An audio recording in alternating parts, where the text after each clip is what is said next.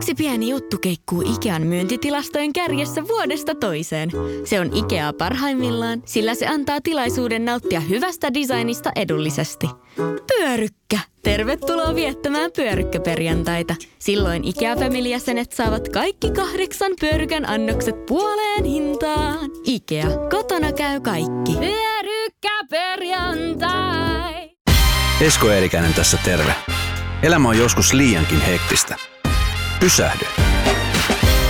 Tämä on Sunnuntai Brunssi.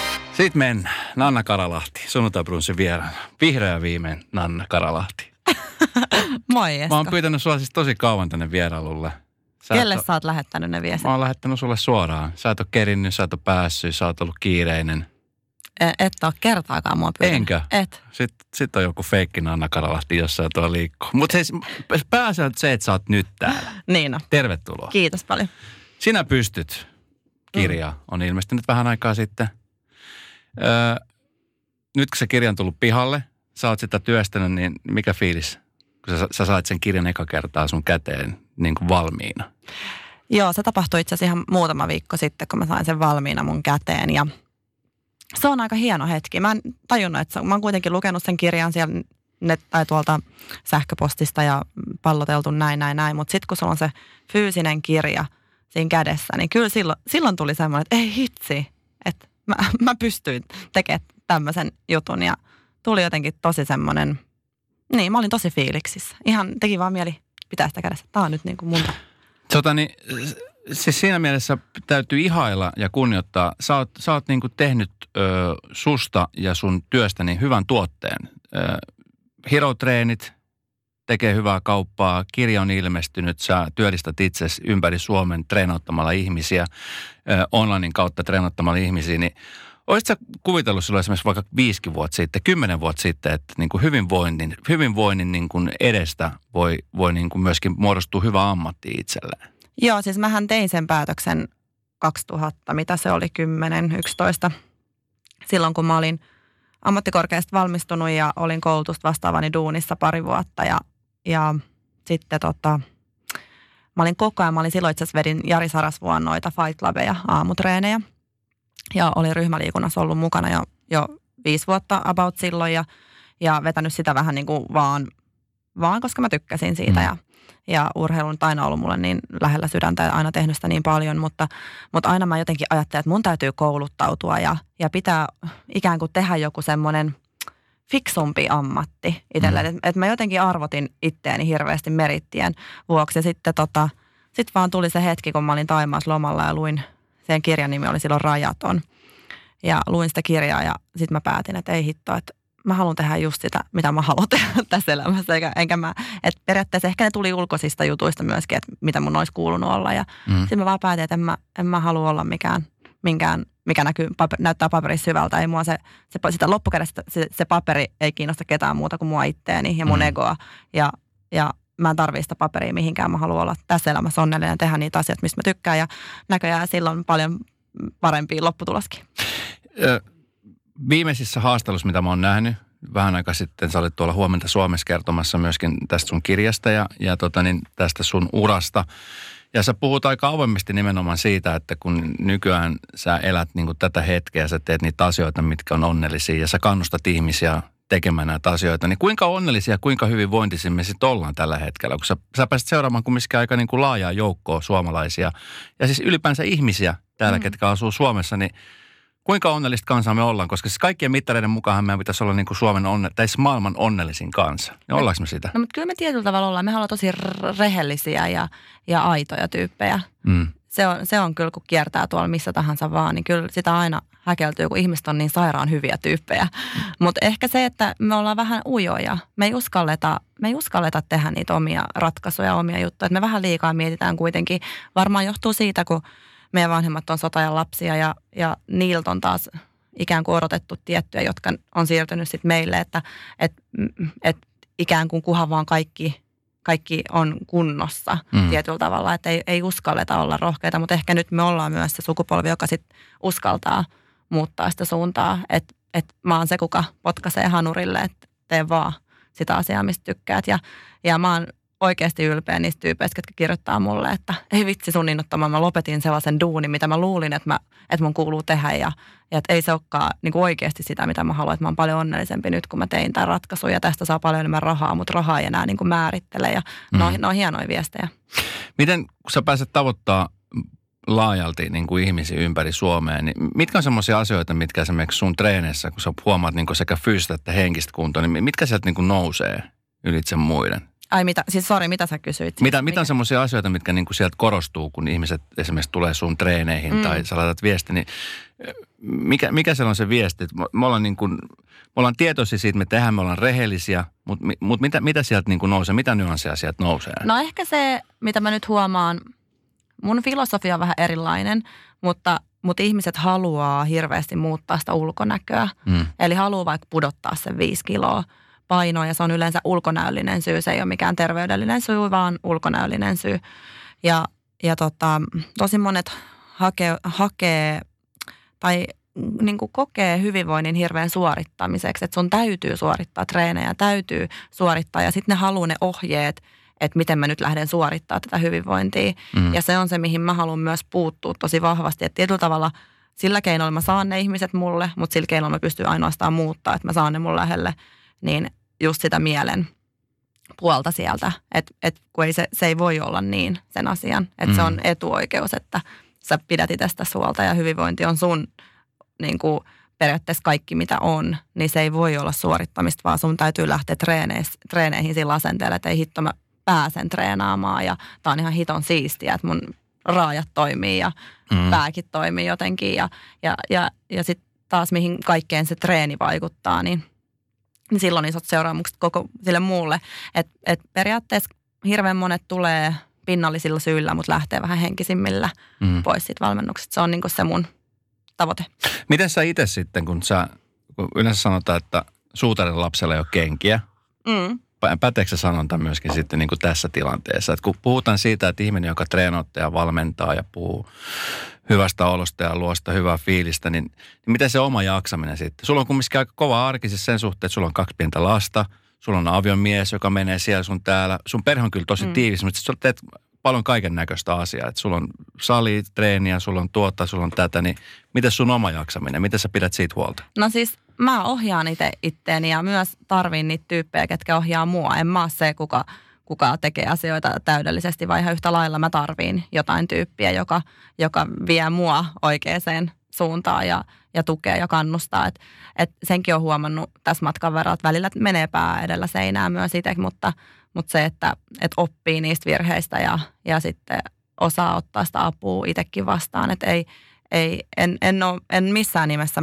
ole se, se tyyppi, joka olisi täydellinen, vaan mä oon just sen takia se tyyppi, joka osaa ohjaa, koska mä itse samalla tavalla on tehnyt niitä virheitä ja teen niitä virheitä ja, ja puhun aika paljon myös omasta kokemuksesta. No millainen se Nanna on, joka, joka tota, niin lyö päänsä seinään, niin millainen tyyppi se silloin on? Kysy Jereltä. se, ei ole, se ei ole hirveän kiva tyyppi. Hei, tuossa vähän aikaa sitten muuten Atlantyyli-ohjelma – Joo. Ää, lähti käyntiin. Siellä muun muassa siis miehesi Jere, mm. myös ex-puolisoni Martin on siellä samassa veneessä. Mä kuulin, että nämä kaksi hahmo lähtee ylittämään Atlantia veneeseen, jonne ei välttämättä pääse ehkä laulaa karaoke tai pääsee karkuun mitään. Mm. Niin mun ekat ajatukset oli silleen, että apua.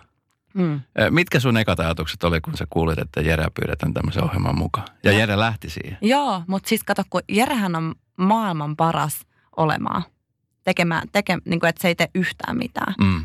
Se oikeasti, ja mun mielestä se on yksi tärkeä piirre ihmisessä, että osaa olla. Mm. Ja se on meille nykyihmisille aika vaikeaa. Mutta Jerehän on maailman paras olemaan, niin mä en, niin kuin, mä en silleen ajatellut yhtään, että se on paha asia. Voisit sä itse lähtenyt, jos olisi pyydetty? No siis mä, mä, viha, mä, pe, mulla, mä oon niin hiton merisairas, mm. että se on niin kuin ainut, mitä, mikä mua olisi ehkä ahistanut siinä, että sä oot koko ajan siellä veneessä. Mutta ei mua, kyllä mäkin osaan sit olla. Kyllä mä luulen. En mä tiedä. Oisin mä lähtenyt, mutta, mutta en mä tiedä, olisiko siinä. Ehkä se, että kun nythän niillä kaiken, ne on turvassa kotona ja kaikki on hyvin, niin kivempi puhua näitä, tai ei, ei muista kuin niitä hyviä juttuja. Mm. Mutta totta kai siinä sitten, kun ei ole missään tekemisissä, niin kyllähän silloin vähän niin kuin jännittikin tietenkin. Et mitä, Mit, mitä siellä tapahtuu ne. ja selviikö ne sieltä. Hei, kun te olette siis eittämättä tällä hetkellä semmoinen kirjoitettu pariskunta. Mm. Niin onko tämä niin kuin, kun sä teet kumminkin julkista työtä Mm. ja sun asiakkaat tulee sun luokse siinä, että sä oot Nanna Karalahti, joka tekee tätä duunia, niin onko siitä niin kuin enemmän haittaa kuin hyötyy sulle? Vai miten se menee, kun puhutaan siis tästä julkisuudesta ja siitä, että kirjoitetaan ja halutaan kaivaa ja halutaan kirjoittaa, että miten Nannalla menee ja Mm. miten avioliitolla menee ja muuta, niin vaikuttaako nämä niin kuin sun, koska, tai miten se vaikuttaa ylipäänsä niin kuin suhun henkisessä mielessä? Mm, No, Onko se mul- raskasta? No mullahan on maailman paras opettaja siinä, eli Jere, Mm. joka on ollut tuossa aika kauan tuossa julkisuudessa ja siitä on kirjoitettu vaikka ja mitä Mm. aina ja, ja, tota, ja se ei ole ikinä välittänyt mistään. Mutta totta kai kun tekee tällaista duunia, mitä mä teen, niin totta kai siitä on paljon hyötyä, mutta onhan siitä haittaakin. Ja se, että onhan se tietyllä tavalla, tietynlainen ristiriita myös siinä, että, että mä oon hyvinvointialan niin kuin Suomessa kuitenkin suht tunnettu. Ja sitten taas Jere on ammattiurheilija, mutta sitten taas tuommoisella taustalla, että onhan se pieni ristiriita kuitenkin Mm. meidänkin välillä. Mutta sitten taas toisaalta, oot- mä itse asiassa nyt ihan poikkelehdin aiheesta, Ei haittaa. mutta tota, mut se, että et, et toisaalta kaikki ne Jeren antamat opit mulle, niin tekee mun mielestä taas musta vähän paremman valmentajan. Mm. Mutta joo, se, että että julkisuus, niin, niin totta kai, koska itsehän sitä kerjää verta nenästää, kun on julkisuudessa ja, Mm. ja tekee sitä julkisesti, ki- tekee julkisesti somea ja tekee julkisesti asioita, niin, niin täytyy sanoa, että kyllähän siitä pääsi säkkiä poiskin, jos oikeasti haluaisi Mm. pois. Että itsehän sitä, että turhaan niin kuin mun mielestä itkee, että julkisuus on niin Mm. kurjaa, koska sitähän itse itse siellä on ja, ja näin, niin, niin en mä, totta kai se pitää vaan kaikki kä, kä, kääntää hyväksi. Niin. Siis sulla on, on tosi tota, niin läheinen perheyhteisö, missä on sun äiti ja sun kaksi siskoa. Niin, se on varmaan veli. Se, ja, ja veli. Veli on mukana myöskin siinä. Niin tota, onko se semmoinen, mikä ammentaa siis niin kuin voimaa esimerkiksi niissä tilanteissa, kun, kun nimenomaan sitä tarvii? Joo, on. Kun just se, että mun siskot ja äiti ja Jere ja kaikki mun ympärillä on sellaisia, että mitä väliä muista Mm. niin kuin loppukädessä. Niin totta kai mun on, se on niin, hel, ne on, on niin helppoa, kun on niin rakastava hyvä perhe, niin olla, on niin kuin aina tuki ja turva. Että eihän mä olisi näin vahva ilman niitä tyyppejä. Että kyllähän se tuki ja turva on sen vahvuuden takana. Jos sä oot oppinut Jereltä näitä asioita, niin mi- mitä Jere on oppinut susta? Mm, Sun pitää kysyä sen Jereltä, mutta mä kysyn Niin. sulta, koska sä elät hänen kanssaan. mä luulen, mä luulen että, että se Jere, joka silloin kun me tavattiin, niin, niin se on ehkä mun kautta oppinut tuntee itsessään sitä omaa herkkyyttä ja antaa sen puolen tulla vahvemmin esiin, mikä on sitä vielä aidompaa Jereä. Mm. Niin se on ehkä se, mitä mä koen, että on tosi tärkeä juttu, mitä mä oon saanut siinä esiin. Mä- Musta oli hieno, mä muista mikä haastattelu se oli, missä puhuit aika avoimesti. Siis sä oot aika avoin puhumaan. Onko semmoisia asioita muuten, mitkä, tota, niin, mistä sä et mielellään puhuis? No kun loppukädessä, kun mä oon aika hyvä käsittelee asioita Mm. itse myös oman pään sisällä ja silleen, että, että niin ei, ei oikein ole sellaisia, kun mä vastoinkäymistä ja kaikki pahat asiat niin on kuitenkin oppeja ja jotenkin ne pitää kääntää. Että kyllä Mm. mä, mun, mun perusluonne on aika positiivinen ja asioihin suhtautuminen, niin kyllä mä saan niistä sen, kyllä mä sen takia mun mielestä on niistä helppo puhua ja niistä on hyväkin puhua, niin sitten muutkin Mm. ymmärtää. Jos Niin, ja musta, musta on hienoa, koska siis mä tiedän, että esimerkiksi just näiden esimerkkien kautta on ihmisiä, jon- jonka ääni ei kuulu. Mutta Mm. että ne kuulee sen äänen, niin ne saattaa saada oikeasti jotain oivalluksi. Ö, niin, niin palatakseni siihen, mä jostain muistan lukeneeni, kun te saitte teidän ensimmäisen lapsenne, Jacksin, Mm. pojan. Mm. Ja sä kerrot, että, että sen jälkeen, kun sitä kuvittelee, että kun on äiti ja on sanonut lapsen, niin sitä on niin kuin maailman onnellisin, mutta sitten kun sä et oikein osannut olla onnellinen, sä et oikein tiennyt siitä mitään, niin, niin ö, millainen fiilis se on? Koska varmaan moni äiti kärsii sellaisesta niin kuin tilanteesta. Puhutaan niin kuin masennuksesta tai sitten puhutaan siitä, että ehkä, että, ehkä jos, mä, tai mä en oikein tiedä. Mm. Mm. Millainen fiilis se oli? No ehkä siis se, että sä oot tietenkin samaan aikaan. Totta kai sä oot maailman onnellisia. Se on maailman isoin ihme, että sä oot synnyttänyt just sellaisen lapsen, ketä sä pussaat aamusta iltaa puhki, mutta sitten samaan aikaan se niin kuin sisäinen fiilis on enemmänkin semmoinen vähän, tai on semmoinen ahdistuksen hetkiä ja sellaisia, mm. että miten, miten tästä eteenpäin. Mutta totta kai siihen vaikutti se, että Jacksilla oli se kolikki ja se oli tosi itkunen. Ja nyt sitten kun äitiyteen siihen äitiyteen sä et oikein voi valmistautua mitenkään. Että se on, tai voit, mun mielestä siihen pitäisikin valmistautua enemmän henkisellä tasolla. Mm. Niin, koska sitten jos siihen ei yhtään valmistaudu, niin sitten sit käy ikään kuin niin, että tulee äidiksi yössä ja, ja sitten niin kuin se tapahtuukin, mutta mut, mut sitten se tulee se ikään kuin se vastuu ja kaikki kolahtaa suoraan. Ja, ja tota, sitä niin kuin tietyllä tavalla mä ainakin odotin koko ajan sitä seuraavaa vaihetta, että että no niin, kohta se on kolme kuukautta. Ja sitten se sit koko, ajan, koko ajan odottaa, että se ryömi ja kävelisi ja konttaisi ja puhuisi. Ja niin kuin koko ajan odotti vaan jotain seuraavaa. Että sitten taas Aleksiankaan niin oli ihan erilaista. Mun mielestä oli niin kuin koko vauva vuosi, joka päivä oli ihanaa. Ja onhan sellaisia äitiä, ketkä rakastaa jo niin kuin sitä aikaa jo vauva vuotena, suhtautuu siihen eri tavalla. Mm.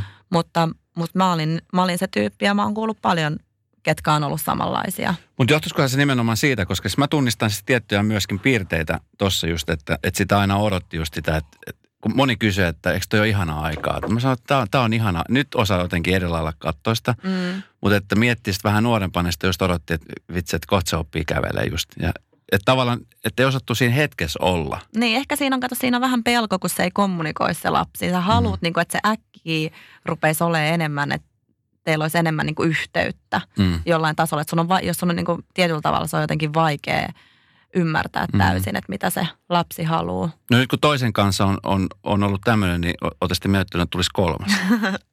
Totta, mähän rakastan lapsia siis todella paljon ja mä oon niin kuin aina sanonut, että mä haluan sata lasta. Mutta ehkä niin kuin...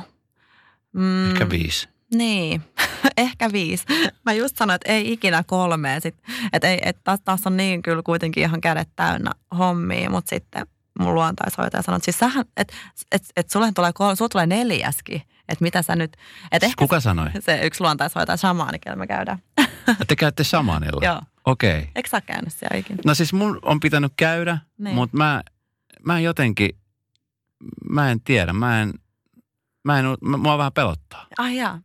Pelkäät sä, että se sanoo rehellisesti sulle jotain, että sä Eikö mä pelkään, että miten siihen suhtautuu, kun mä oon tosi skeptinen. Aa, mä oon no. siis todella skeptinen ja siis mun pitäisi, mä tiedän, että, että pitäisi mennä niin kuin mieli avoimeena ja, ja mä oon nyt käynyt vähän terapiassa puhumassa Oi, asioista. Hyvä. Ja tota, siellä mä oon jotenkin niin kuin päässyt aukeamaan, mutta jotenkin tämmöiset samanit ja tällaiset, ne kuulostaa niin, kuin niin jotenkin. Mutta se on meidän antama vähän nimi sille. Ei se, niin, se niin, mutta mitä sä, mitä sä käyt siellä? Miksi sä käyt siellä? Siis ihan vähän samalla tavalla kuin sä käyt terapiassa. Okei. Okay. Mulle se on semmoista, se avaa kehoa ja sitten se sanoo, että nonni, että täällä on näköjään stressi pakkaantunut taas tänne. Ja sitten se availee sitä kehoa ja sitten sen kehon kautta ikään kuin vapautuu ja, mm. ja ajatukset juoksee taas paremmin. Ja, ja kyllä se, se ei, ei se ole mikään semmoinen, kyllä sun täytyy mennä. Se, se vaan, sä meet siihen niin pötköttää ja sitten se mm. rupeaa painelee ja sitten se voi sanoa, että no niin, että oho, että onpas sulla lapsuudesta vaikka joku paha trauma. Että otetaan se, korjataan, korjataan asiat ennen kuin sun päässä, päähän tulee joku mm. Alzheimeri. Onko siitä ollut sulla apua? No kyllä, mä, kyllä mä koen. Ehkä se on myös semmoinen juttu vaan, että, että kun sinne menee, niin sä vaan niin kuin, tiedätkö se on, mun mielestä se on hienoa, kun rehellisyys on niin hienoa. Niin sitten joku tyyppi sanoo sun kehosta periaatteessa sellaisia asioita, mitä sä tiedät, mutta sä et ole sanonut niitä itselle sääneen. Mm. Niin se vaan sanoo ne ja sitten on vaan se, että no hitto. Että ei, tolle ei voi huijata tolle tyypille, mm. rupeaa väittää vasta. Tota niin, mikä on ollut sun mielestä sun oman niin kuin minän isoin kasvun paikka tai kasvun hetki. Koska siis mm. mä tunnen sut sit vuosien takaa. Mm. Ja, ja musta on nyt kiva jutella sunkaan tälle niin kuin oikeasti, koska mä jotenkin niin kuin aistin, että sä oot, siis sä oot onnellinen, tasapainossa. Sun katsesta näkee, että sä, sä voit niin kuin, sä oot tyyni. Niin mikä on niin kuin sut, koska yleinen mielikuva ihmisellä, vaikka niistä ei kannattaisi välittää yhtään mitään, niin mm. niin yleinen mielikuva niillä on se, että kun, kun Nanna ja Jere menee tuolla, niin se Jere sekoilee ja sitten se Nanna on siellä perässä ja sitten se Nanna tekee töitä tosi paljon. Sitten siellä on niitä kaksi, että tavallaan niin kuin, että se on se semmoinen hirveä kaos Joo. ja kun se ei ole sitä. Ei niin. Niin mikä on niin kuin sun, että sä oot huomannut, että se on ollut, koska Jere ei varmaan ole niin kuin maailman helpompi ihmisiä. Mm. Ja sä kumminkin oot sen kanssa naimisissa ja teillä on lapsia ja elätte, niin, niin mikä on ollut sulle se tavallaan se taittokohta, mistä sä oot päässyt niin kuin tohon tilaan, missä nyt oot? Mm, montakin asiaa. montakin isoa taittokohtaa. Eka, eka oli varmaan, niin kuin isoimpia sellaisia oli, oli silloin, kun oli just toimistossa duunissa ja kävi bikini fitness kisoissa ja se oli just sellaista aikaa, kun yritti olla kaikkea muuta, mitä ei ole. Ja haki itteensä jotenkin ulkoisista asioista. Ai niin, sä olette ollut semmoisessa. Joo, ja se, se, oli, se oli tosi hyvä. Hyvä, että oli, koska Niin. tajus, että ei hitto. Että en- et, et, et mä oon edelleen se futarityttö Keravalta, että mun on ihan turha pyllistellä täällä, koska en, niin kuin, mä en saa tästä mitään, eikä myöskään katsojat, en, ehkä, en tiedä, mutta kuitenkin. Ja sitten tota, ja sitten toinen oli toi Jacksin syntymä ja sitten oikeastaan mun ja Jeren ero. Se oli myös semmoinen tosi hyvä juttu. Mm. Ja sitten koska niin kuin noiden asioiden takia vasta löytyy se tasapaino. Et ei se tasapaino oikein löydy, jos aina menee sellaista suorituspolkua ja, ja suorittavaa tietä ja päivästä toiseen, vaan, Mm. vaan se, että tekee rohkeasti asioita ja kompastuu ja, ja oppii ja, ja sitä kautta jotenkin löytää. Eikä sitten kun ei tarvitse olla oikeastaan mitään. Jotenkin sekin, että löytää semmoisen, että ei, ei tarvi olla, että ihan kaikki, kaikki on hyvin, kun on vaan niin kuin semmoinen kuin on ja hyvä tyyppi ja, Mm. ja ajattelee asioista hyvin ja ihmiset hyvin ja auttaa vähän ihmisiä. Että se on niin kuin tärkeintä. Niin ja ne on semmoisia kumminkin siis perusasioita, mitkä kaikilla ihmisillä on tiedossa ja, Kyllä, ja jotka sisään moni kasvat- tiedosta ja sisään kasvatettuja, mutta jotenkin sitten niin kuin monelle se on tosi vaikea laittaa niin kuin täytäntöön. Mä en tiedä, mikä siinä sitten oikein on. Hei, kun sä kerrot nimenomaan siitä, että kun te olette eronneet ja sitten te palasitte yhteen. Monihan miettii, että niin kuin mikään ei toimi uudelleen lämmitettynä Mm. hernekeitto lukuun ottamatta hyvin. Niin. Niin mi- miten, se on varmaan iso päätös tehdä, Aa. että, että ero ja sitten sit kumminkin jatketaan siitä. On, on. Ja sitten kun on lapsia, niin myös sekin se vastuu, että sun tietyllä tavalla vanhempana täytyy myös luoda, sun täytyy ottaa se vastuu ja luoda sille lapselle mahdollisimman hyvä Mm. ja turvallinen olo. Mä en tarkoita sitä, että sen takia pitäisi ikinä olla yhdessä. Ei, mutta, mutta silloin sä rupeat miettimään asioita eri, eri kantilta, kun sä oot äiti tai isä. Mm. Ja, ja sä haluat sen parhaan mahdollisen lopputuloksen kaikille. Ja se, että tota lopputulosta, jos me oltaisiin Jeren jatkettu ilman eroa, niin se olisi ollut, se olisi ollut niin kuin tosi huono kasvualusta Jacksille. Mm. Että me oltaisiin vaan ikään kuin väkisin pyöritetty sitä ja jääty yhteen sen takia. Että sen takia oli hyvä, että me erottiin, koska sitten taas se puoli vuotta, mitä me oltiin erossa, niin, niin se oli jotenkin ihanaa. Siis musta oli niin ihanaa. Mä olin syyttänyt Jereä ihan kaikesta ja tosiaan kun ei, Jere on helppo tyyppi, mutta se, että mä olin syyttänyt sitä ihan kaikesta. Sitten sä vaan yksi päivä huomaa, että ei hittoa, että nyt mä en voi enää syyttää tota. Pitää mennä tuonne peiliin eteen ja, ja katsoa, niin kuin, että mistä on kiitollinen ja mitkä asiat on hyvin. Ja, Mm. ja, ja jotenkin mennä itteensä, että mitä itse teki väärin ja minkä takia suhtautuu asioihin, koska Mm. eihän se ole kuin omaa suhtautumista. Ne, mitkä ärsyttää toisessa, niin sehän on sun omaa semmoista, omaa, sun täytyy itse kasvaa niistä yli. Kuinka monta kertaa viikossa nykyään Anna käy peilin edessä? Siis muuten kuin kaunistautumassa. No kyllä siellä pitää käydä. Mm. Sehän on sitä jatkuvaa itsensä kehittämistä, että sinne menee usein ja Mm. myöntää niitä. Ja se on, siis, se on tärkeä asia, että se nimenomaan se myöntää sen, että, että, että osaa mennä siihen, koska sehän ei ole mikään häpeä asia. Että, Hei, päinvastoin. et Sillähän sä kehität it- ittees. Et Kyllä. sä kehitä itse sillä, että sä haukut muita. Niin, että se kun sanotaan, että käsipystyn virhemerkiksi, niin se ei ole mikään koripallo niin kuin lause. Että kyllä se mm. Kannattaa ottaa myöskin käyttöön. Hei, sä valmennat tuhansittain ihmisiä. Oletko laskenut, että paljon sä oot valmentanut niin kuin nyt tässä urassa aikana No itse ihmisiä? en ole kyllä laskenut. Niitä on tuhansia. On niitä. Nytkin mulla on 7500 tuossa live-treeniryhmässä. Me vedetään kolme kertaa viikossa. Mitä sä luulet, kun mietit sitä, että joskus aikoinaan, kun personal trainerit ammattina tuli Suomeen, mm. mä muistan, mä itse olin aika lailla niin kuin e- etunenässä silloin kouluttautumassa pt ja sittenhän ne pyöriteltiin sillä, että oli yksi asiakas kerrallaan salilla mm. ja sitten tunnin päästä tuli toinen, että se oli tämmöistä vähän kotikutosta. Nythän se on levinnyt sille, että nettivalmennukseen kautta sä tavoitat ihmisiä. Niin mitä sä luulet, että miten tämä ala kehittyy tässä vuosien saatossa? No siis läsnäolo on kuitenkin se yksi tärkeimmistä, mitä, mitä pitää vaalia. Mm. et sen takia esimerkiksi nyt kun mulla tuli noin livetreenit, niin se on niin erilaista. Eikä siinä ole pelkästään se, että, tai kun sekin on vielä kaukasta, mutta se, että ne näkee mut just sillä hetkellä, just sillä, ja sitten mä oon niinku niitä varten, me puhutaan tosi avoimesti siellä ryhmässä, siitä tulee paljon läsnä olevampi mm. siitä ryhmästä kuin se, että antaa vaan niinku ohjelmat ja välillä kirjoittelee, niin huomaa, mikä merkitys sillä läsnäololla oikeasti on siihen ihmisen valmentamiseen. Mm. Ja sitten kuitenkin tuommoinen niin kuin PT-duuni, kyllä mä ymmärrän, että sulla on ja pitää olla niin kuin tekniikat kunnossa ja sen var, sitähän varten siinä vieressä ollaan. Mutta jos henkilökemiat ei ollenkaan kohtaa, niin sit se on mun mielestä turhaa, koska se valmentaminen pitää kuitenkin olla niin henkistä. Mm. Siltä puolelta, että sä saat ihmistä voimaa oikeasti paremmin ja mikä PTnkin homma loppukädessä on, että sä saat parempaa kuntoa sen. Mutta sitten just se, että kun se on vain yksi osa-alue se treeni, niin, niin ehkä tulee enemmän tota kokonaisvaltaista juttua ja ja mä oon siitä kyllä onnellinen, mutta kyllä se läsnäolo silti on tosi tärkeää, että mm. sitä, sitä ei voi jotenkin kuitenkaan sivuttaa. Mm. Sä oot tehnyt paljon, nyt viimeisempänä kirja, sinä pystyt. Milloin sä oot muuten sanonut jollekin, että sinä pystyt? Eilen mä pidin motivaatioluennon tuolla mun ryhmässäni. Okay. Niille mä sanoin loppuun.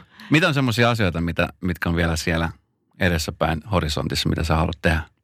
Mm, kyllä mulla on tavoitteita ja unelmia tosi paljon ja, ja nimenomaan ehkä just siinä, että mä pystyisin vielä enemmän antaa vielä laajemmalle tyypeille. Joka, et mä voi, et, et mulle riittää tietenkin, että se yksi ihminen on se, että mä oon muuttanut mun elämää paremmaksi sun takia, mutta mä koen, mä, mä koen, että mulla on paljon enemmän annettavaa, että mä haluan antaa sen mahdollisimman monelle ja, ja tota, se on ehkä mun tulevaisuuden suunnitelma, että pystyy oikeasti tekemään vielä – vieläkin laajemmin tätä työtä ja viedä enemmän eteenpäin tätä mun filosofiaa sanomaa hyvinvoinnista. Radunovan aamujen Aki Linnaare, joka on mm. meillä töissä, niin hän kirjoitti sun miehestä kirjan. Mm. Ja hän pureutui niin kuin siihen Jeren tarinaan. Kun sä luit sen kirjan jossain vaiheessa, Oletko lukenut muuten sen? No, olen lukenut, mutta en mä ihan joka kohtaa lukenut. Okay. Mä oon kuullut ne ihan ään, livenä. Niin, niin tota, Jotkut tarinat. Niin, niin, kun sä oot siinä vieressä, niin, ja sä luet sitä kirjaa, niin tunnistatko sitä Jere, mikä siinä on siinä, siinä kirjassa ja siinä sun vieressä oleva Jere? No siis tunnistan tietenkin, koska niiden tyyppien takia se on tommonen mm. ihminen kuin se on. Ja Jeressähän on ihan järjetön syvyys ja, ja semmoinen tietty tyyneys. Ja sehän on vaan niiden asioiden takia. Mm. Ja mm, mutta onhan se silti hurjaa välillä, kun se on... Se on musta hieno selviytymistarina. On, ja sitten ja sit, ja sit, kun se millainen Jere on ny, nykypäivänä, että kun se on oikeasti siis... Se, se on niin, siis Aleksia on sille henkeä elämä. Totta kai Jax, mutta Jax on enemmän vähän vielä äitin poika. Mm. Mutta Aleksia, kun siis Jere vei sen just päiväkotiin ja se jäi itkee Jeren kaulaa, niin eihän, kun ei Jere kestä sellaista. Mm. Sehän on ihan, ihan rikki sen jälkeen siellä niin itkee autossa ja, ja se on sellainen puoli, mitä ihmiset ei näe, mutta mä paljastan täällä. Ja sitten se on se, joka hoitaa kaikki, että on kaikki ruuat aina lapsilla ja kaikki. Se on niin huolehtivainen isä ja, ja jotenkin herkkä ja, ja semmoinen, niin totta kai se, se puoli Jeressähän on ollut aina. Kyllähän sen näkee mm. tietyllä tavalla läpi siinä kirjassa, mutta nyt se on kuitenkin – jotenkin. Sittenhän muuten leffa jossain vaiheessa. Näin, näin mä oon kuullut. Jos sä saisit itse päättää, että kuka esittää Nanna Karalahti, niin kuka se olisi? Sitten mä en usko, että sitten tulee leffa-leffa, että se tulee niin kuin näyteltynä. Aha. Sitten tulee enemmän ehkä dokkari. Mutta jos sais, niin mä haluaisin ton Laura Malmivaara. Okei. Okay sieltä jo joku laitto käsikirjoittaa ylös, että jaha, Nannan toiveet toteutuu. Mä en tiedä, miksi se ollut siinä jossain Fudisleffassa joskus oli, futarina, oli. niin siitä mä katsoin jotenkin samaistuin siihen. Hei, mahtavaa, että sä tulit. Terveisiä kotiin, terveisiä lapsille.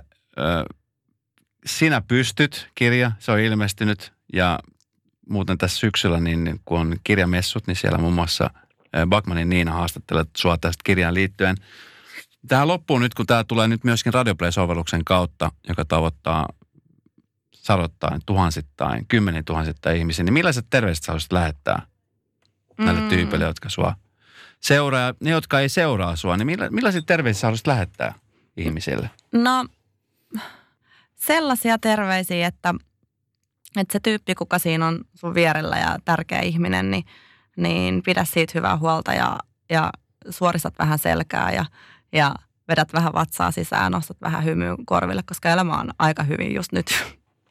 Vitsi, tämä oli hyvä viesti. Ja naapurin Pekalle terveisiä. Kyllä.